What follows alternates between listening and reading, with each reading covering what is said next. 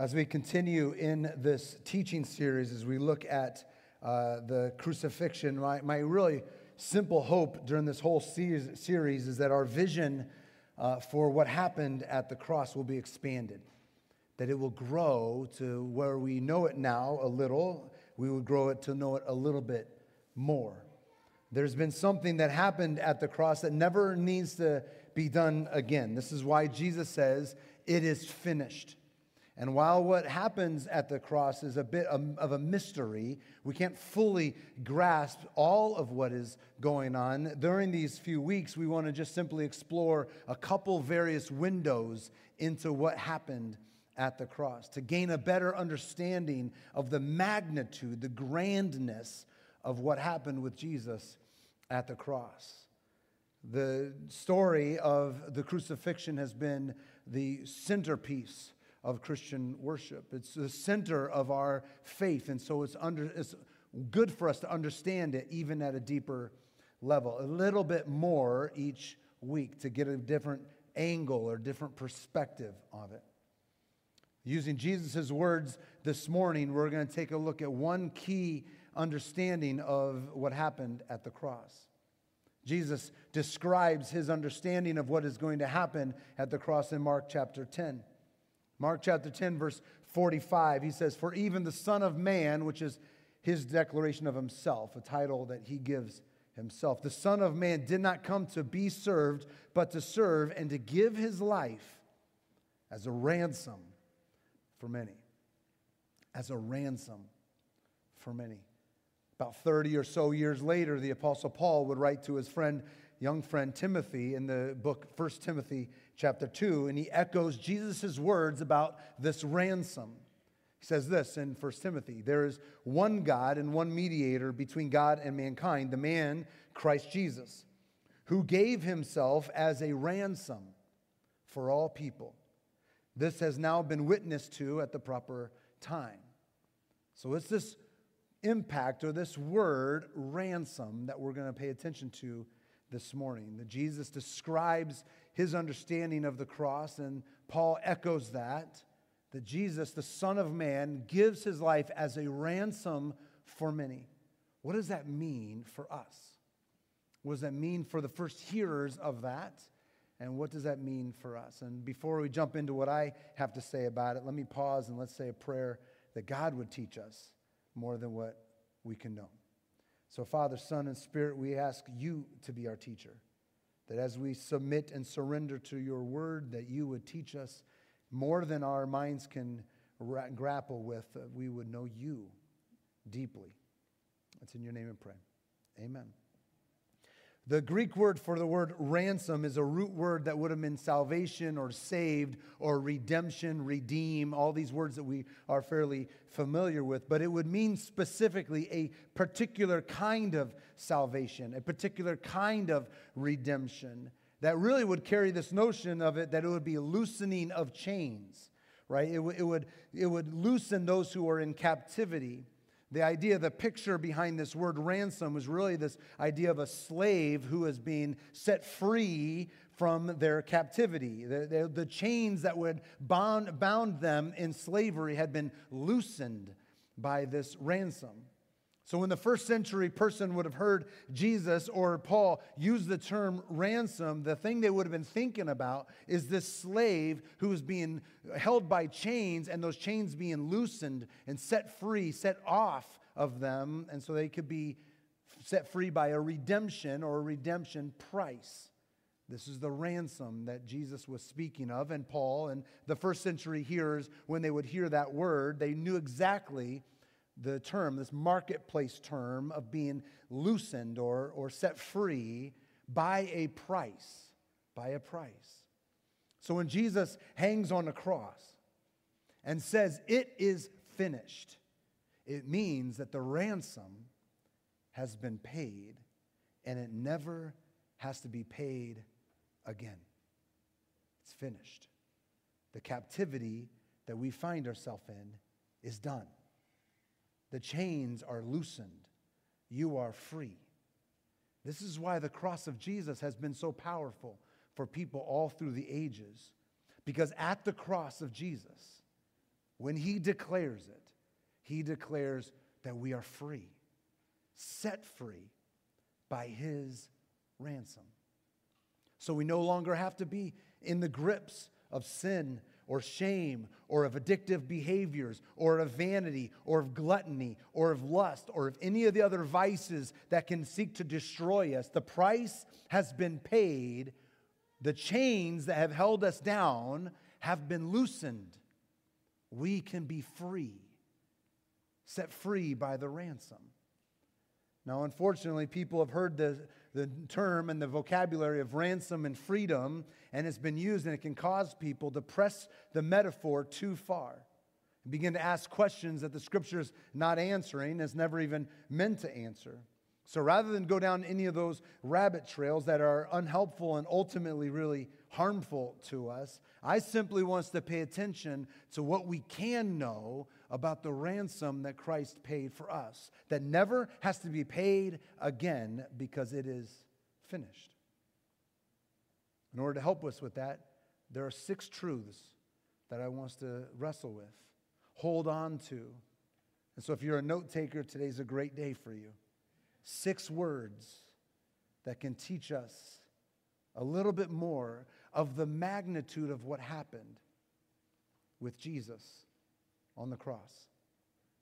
That would lead us from captivity to a deep worship and adoration for our great God. So the first word, first word is the word release. Release.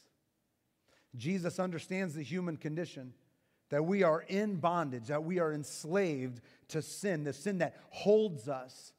Not just the things that we do, but we're actually enslaved, bound in bondage to sin itself, to brokenness, to rebellion. We are broken people, that we are sin, or we have uh, captivity to sin itself. Not just what we do, but we are held in bondage and captured and captured by it.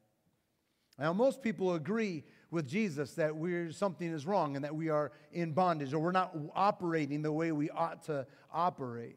Most people would agree with Jesus' declaration that there's something amiss in our life. But many people disagree with Jesus with what needs to be done to set us free from this. Because many people in our day and many people throughout the ages have assumed that we can free ourselves from this bondage. Because if the problem is ignorance, we just don't understand our problem well enough, then the answer would be get more information. Go to the self-help book and go to the aisle and buy the more information and, and get more information, understand our problem, and fix our problem by more information. Learn as much as we can about our problem, overcome it by knowledge or education, and we can fix it. We can fix anything by education. Or if the problem is the governing authorities around us, then the solution was we need to elect the right person, get the right people on the city council, get involved in political uh, uh, uprisings of sorts, and just kind of get the things working the way we think they need to work. Well, but if the problem isn't our knowledge or isn't just our, our governing authorities, maybe the problem is just our own limitations. That we think negatively about ourselves. So there's all kinds of new age strategies to free us from ourselves. The power of positive thinking, to just speak it into existence, to write up little vision boards for us and just kind of think positive things and have crystals around us and have a good aura around us. But for Jesus and his understanding of our situation goes much deeper than that. For our bondage is deeper than our own kind of abilities. We are enslaved by a whole web of masters. Our own sinful nature, our rebellious spirit within us, the unseen spiritual forces and darkness of our age. And there is no way to free ourselves from the bondage that we find ourselves. There's no way for us to loosen the chains of our captors. No education will do it. No political power will do it. No self-help techniques, no amount of crystals hanging from our rearview mirror will release us from the bondage that we find ourselves in. That's the human condition. But that's exactly where the goodness and the good news of the cross is. Because while our bondage is deeper than any human ability to save ourselves, Jesus breaks the chains. Jesus sets free. The ransom has been paid. We are now re- released. The chains are loosened from our captivity. And so now we can look at our sinful nature, the guilt and the shame and the unseen spiritual forces of darkness around us, and we can look and declare that you are no longer my master. You have no claim over me. The chains have been loosened by Jesus at the cross. So now the question begs, still remains. If we have been released, if the chains have been released and set loose, if we are no longer under the bondage of sin and our rebellious spirit and the demonic or dark forces around us, then why don't we live in the freedom that is offered to us in the cross? Why do we find ourselves still tripped up by sin over and over again? Why do those old vices still hold on to our own heart, the pride and the gluttony and the lust and the various other things? Why is it that we still live as if we are still bound by the captors when Jesus on the cross has set us free? Why is it that we are still living as if we are under captivity? Well, partly, partly because we have not yet fully embraced that this is what it means to be saved. This is what it means for redemption. That we no longer have to be enslaved to the patterns of sin or this world anymore. And while we have been released, we need to choose to live a life of freedom. For many times we still choose captivity. We still choose the patterns of our own sinful nature. There's a road we must walk. While we've been loosened, the chains have been loosened, there's a road we need to walk. And it's usually not done in a flash of lightning, but it's a life of learning how to new, do new ways, uh, new patterns of life. And that takes time and it takes effort. Effort does not release you from captivity, but it is needed to live as a free person. Effort does not free you from captivity, but it is needed to live as a free person, to no longer live under the slave of captivity any longer.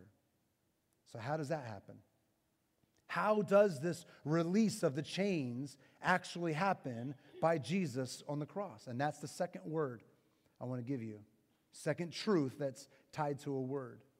And that's the word exchange. Exchange. Jesus releases us from our captivity by exchange. He says the Son of Man gave his life as a ransom for many. For many. The word for means instead of, in the place of, in exchange of, for us. The imagery here is, again, there's this slave market where people are in chains and they're being sold bought and sold along the way. And Jesus comes along and doesn't just pay the monetary price. He doesn't just pay a thousand dollars or a million dollars or a billion dollars. He offers his life as the exchange, as the exchange. On the cross, Jesus exchanges his life for our freedom. The payment is made by his life on the cross. So how does this release from captivity happen? It happens by exchange. Which leads me to the third truth, the third word. Voluntary. Voluntary. Jesus makes the greatest exchange of all voluntarily. Voluntarily. The Son of Man gave his life as a ransom for many. Gave his life. He didn't lose his life. It wasn't taken from him. It was his free choice to go to the cross. The ransom price was not wrestled from him, strong-armed away from him as he's gripping a hold of it for dear life. He gave it voluntarily, exchanged his life for us, for the freedom, for the release of captivity for us. Voluntarily, he said. Let me bring you to Jesus' words in John chapter ten. He says it this way, I am the good shepherd. The good shepherd lays down his life for the sheep. No one takes it from me, but I lay it down of my own accord. I have the authority to lay it down and the authority to take it up again. Jesus on the cross is no helpless victim. He's not out of control. He's not out of his mind. He's not been thrown there against his will. He is in control of all that is happening. Nothing that is happening to him is happening outside of his own volition. He voluntarily lays down his life for us as a ransom in exchange for us to loosen the bonds of slavery and of captivity that has held us in our position. Sure, Judas hands him over to the authorities. You're right. And sure, the authorities do all that they can to destroy him. Absolutely. And yes, Pilate refuses to do the right thing and risk his own job to do the right thing. Yeah, that's true. And yeah, there's a mob that's yelling for Barabbas and crucify Jesus. All that is true, but no one is taking Jesus' life. He's giving it. The exchange happens voluntarily, which makes the cross extraordinary. Extraordinary. And that leads me to the fourth word for you today. Costly. Costly. The ransom was not just a high monetary price. It wasn't just going to take all of his life savings. Jesus gave his life as a ransom. It's even deeper than just his life, because a life would be costly enough. But Jesus became what he is not in order to set free those in captivity, in order to redeem, to rescue, to pay the ransom price. Jesus became what he is not in order to set us free. Listen to the words of Second Corinthians. The Apostle Paul writes it this way. God made him, this is Jesus, God made him who had no sin to be sin for us, so that in him we might become the righteousness of God. On the cross, Jesus experiences all that he is not, namely sin and the judgment and the suffering that comes from it. And the cost of becoming sin, to lay aside his claim to deity, to empty himself fully, to experience the fullness of suffering and judgment. That is a high cost indeed. Not just his life, but he becomes what he is not and experiences the suffering and the judgment that goes along with it in exchanging his life for ours voluntarily. It is a costly ransom. But it's even deeper than that, because it's not just a pouring out of my life, but it's the shedding of his blood for us. Again, now, First Peter, the Apostle Peter writes it this way. You know that it was not with perishable things such as silver or gold that you were redeemed. That's that word there, redeemed, from the empty way of life handed down to you from your ancestors, but with the precious blood of Christ, a lamb without blemish or defect. Peter's saying it wasn't just gold or silver that paid the ransom. It was the precious blood of Christ, the lamb without defect. It's his blood that pays the ransom. And no one has ever paid a higher ransom price than Jesus on the cross, becoming what he is not, emptying himself, pouring out his very blood, shedding his blood, giving voluntarily in exchange for us the ransom. No one has ever paid a higher ransom than Jesus. But why would he do it? Why? Why would Jesus endure sin and shame and the scorn and the mockery and the judgment and all that goes along? Why would he endure the painful crucifixion on the cross? Why would Jesus pay such a high ransom? No other ransom has been as high as Jesus's. Why would Jesus empty himself and become what he is not and exchange voluntarily? Why would he do this? Simple, profound, unbelievably hard truth to understand. It's the word worth. Jesus thinks that the captives are worth it. That's why he does it. Now, we can stop right there and go home, because that's enough. Jesus is willing to endure the highest ransom ever paid because he believes that those enslaved by these captors of sin and shame and guilt and all the vices around all the addictive behaviors, he thinks, thinks we're worth it.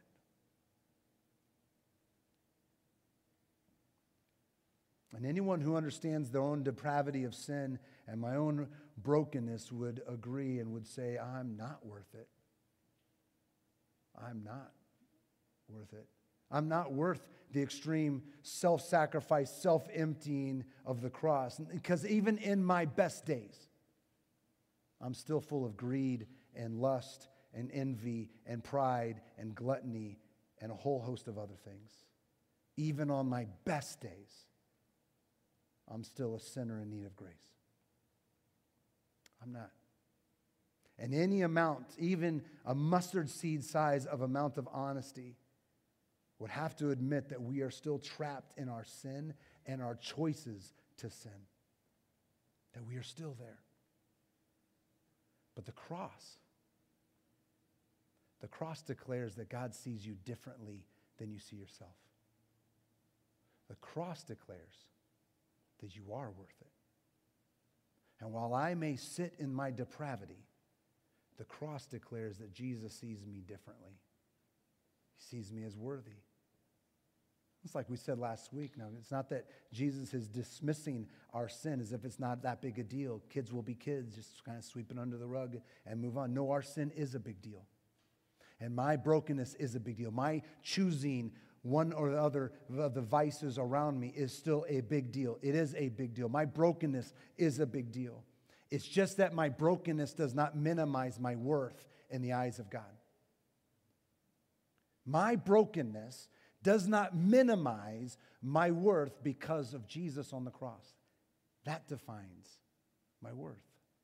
Jesus was willing to empty himself, become what he is not, take upon himself the judgment and the shame to bestow dignity and honor and value over us. That's why. So when we see ourselves and the stain of sin that is in us and our situations, and then we look at the cross and the love for us that is poured out on the cross, the cost that was paid at the cross, rather than puffing us up with arrogance and look at how great we are, it reminds us of humility, for we know what we're made of, and that on our very best days, we're still sinners in need of grace. Apart from the cross, we're still in bondage. Can't free ourselves. No amount of education or power, knowledge or anything else or self-help will ever do anything. But at the cross, we are declared worthy, and the highest ransom has been paid for us. Now that ought to well up in us extemporaneous worship. It just just come out of us. Gratitude and worship for the love of God that's poured out on the cross. Which leads me to the sixth and the final truth to take hold of this morning. Sixth word for you this morning as we consider the cross. And that is the word ownership. Ownership. What Jesus redeems, he owns. I mean, that's the logical conclusion of this ransom vocabulary that we've been wrestling with today. That the person who pays the ransom has ownership rights. They own what they have paid for. We've been purchased by the blood of Jesus. We belong to him then. That's the ransom vocabulary. The Apostle Paul is helpful for us. Listen to First Corinthians. He says it this way. Do you not know that your bodies are temples of the Holy Spirit who is in you, whom you have received from God? You are not your own. You were bought at a price. Therefore, honor God with your bodies. I am not my own. My life, right? My body, My decisions, my values belong to the living God. He has ownership rights over me. He gets to dis- declare and decide what I do and where I go and where my value comes from, because my life is no longer my life. So the life I live now is in response to knowing the one who has redeemed me, knowing who I am and to whom I belong. My life now is in response to my life being in ownership of Christ, that I belong to him. I belong to him because he has paid the ransom, the highest cost of a ransom that has ever been paid, and it never has to be paid again. Jesus says, it's finished. I have exchanged, and the highest cost, my life, becoming what I am not for you, to declare worth, dignity, and value. E. Stanley Jones was a missionary to India in the early, mid nineteen hundreds. He told a story once that I think kind of wraps up this whole understanding of what it looks like to have Jesus pay our ransom and what that looks like for us and what that means for us and what it captures in the cross. So I'm going to read to you the story that E. Stanley Jones had talked about, wrote, written about, and passed on from. You got to remember now, this is an old story, so early, mid nineteen hundreds, right? Put yourself in that when we get there, when we get to the price, when we get to the price, okay? So he says this. A young boy built a sailboat. He spent days carving out wood and cutting and sewing cloth for sails. One day, he took the boat to Central Park in New York to test it out on the lake. Having tied a string to the hull, the boy put the boat in the water and gave it a push. All of a sudden, a gust of wind came and caught the sail more than the boy had bargained for, and he let go of the string, and the boat was blown out into the middle of the lake.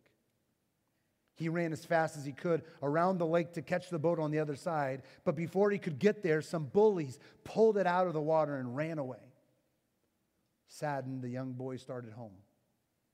Along the way, he happened by a pawn shop. Noticed the owner placing the boat in the window. The bullies had already pawned it.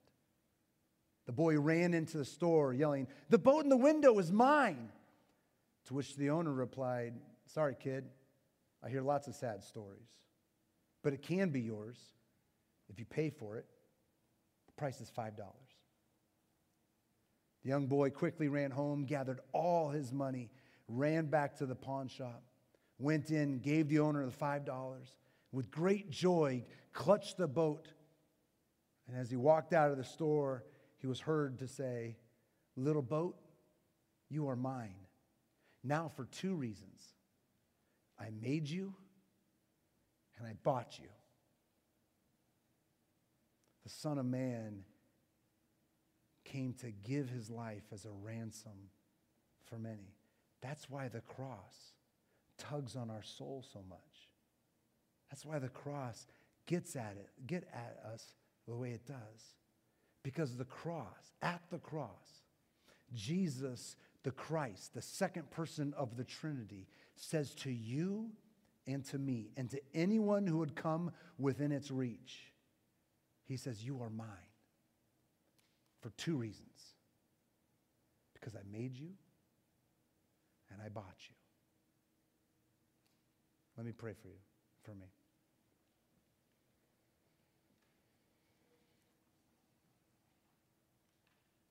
Jesus, we are amazed. We are humbled and we are in awe that you would see us as worthy of the highest ransom ever to be paid, your very life, to become for us that we might live with you. Open our hearts and our eyes and our minds to respond to you in extemporaneous worship, declaring your worth, your honor, your glory, for you are the King of kings and the Lord of lords. It's in your name we pray. Amen.